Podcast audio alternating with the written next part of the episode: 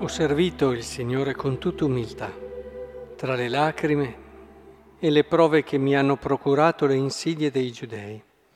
Non mi sono mai tirato indietro da ciò che poteva essere utile, al fine di predicare voi e di istruirvi in pubblico e nelle case, testimoniando a giudei e greci la conversione a Dio e la fede nel Signore Gesù.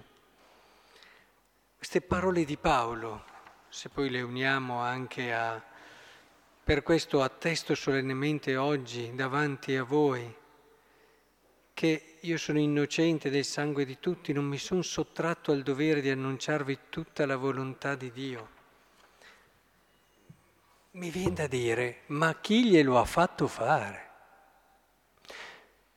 Era già una persona con una sua fede, aveva una posizione, aveva la possibilità di crescere anche eh, in posizioni di prestigio, una vita dove avrebbe potuto sì osservare la legge, fare anche il suo dovere, passare da persona rispettabile, che si comportava bene, faceva anche le sue opere buone di carità, ma, ma chi glielo ha fatto fare?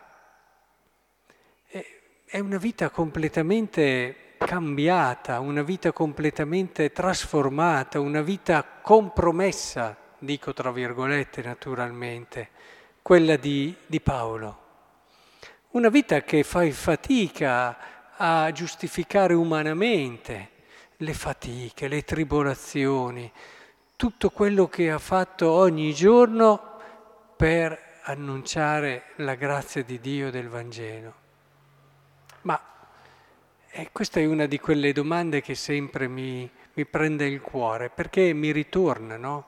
E mi risveglia quelle che sono le motivazioni che possono spingere una persona a rinunciare a quella che è una vita in sé normale, magari anche ricca di consolazioni e difficoltà, come tutte le vite, naturalmente ci sono i momenti di tribolazione per tutti, ma qui è proprio una vita che è stata totalmente data, dedicata, potremmo dire consacrata a questo scopo.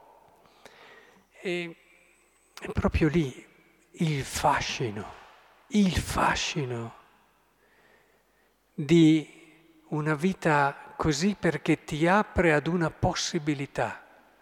Ma allora ci può essere qualcosa di così bello, di così vero che ti porta davvero a fare una scelta che può sembrare folle agli occhi dei più. Ci può essere davvero qualcosa di così grande, di così pieno e ricco, che ti porta a continuare anche dopo delusioni, eh, anche queste persecuzioni dagli stessi giudei da cui lui veniva, i suoi amici magari, gli stessi amici con cui era cresciuto che gli hanno dato sofferenze e file da torcere, ma lui ha continuato. Vedete, questo deve aiutarci ed è questo proprio di chi si consacra. Deve essere un sole nel mondo, un sole che apre ad una speranza, ad una speranza unica e grande soprattutto dovrebbe mettere chi è consacrato, chi si dedica totalmente alla sua missione, dovrebbe mettere dentro al cuore di tutti coloro che lo incontrano questa, questa domanda, ma allora è possibile? Davvero c'è questa possibilità che esista qualcosa di così vero, di così bello, di così grande? Ma allora è forse possibile? Perché sapete, se uno fa sempre tutte le cose che fanno un po' di più con qualche impegno, eh, non è che poi ti faccia sorgere troppe domande.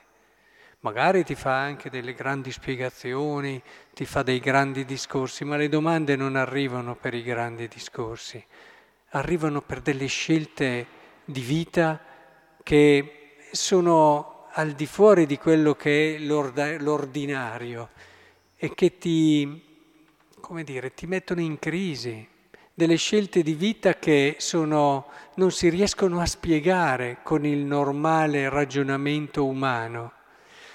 E allora credo che il Vangelo in questo sia unico.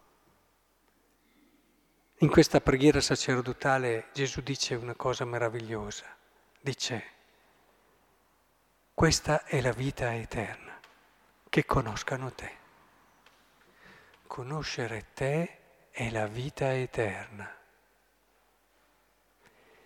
La vita eterna racchiude, è un concetto, però racchiude in sé tutto quello che noi immaginiamo di più beatificante, grande, bello, eh, pieno, intenso, vero.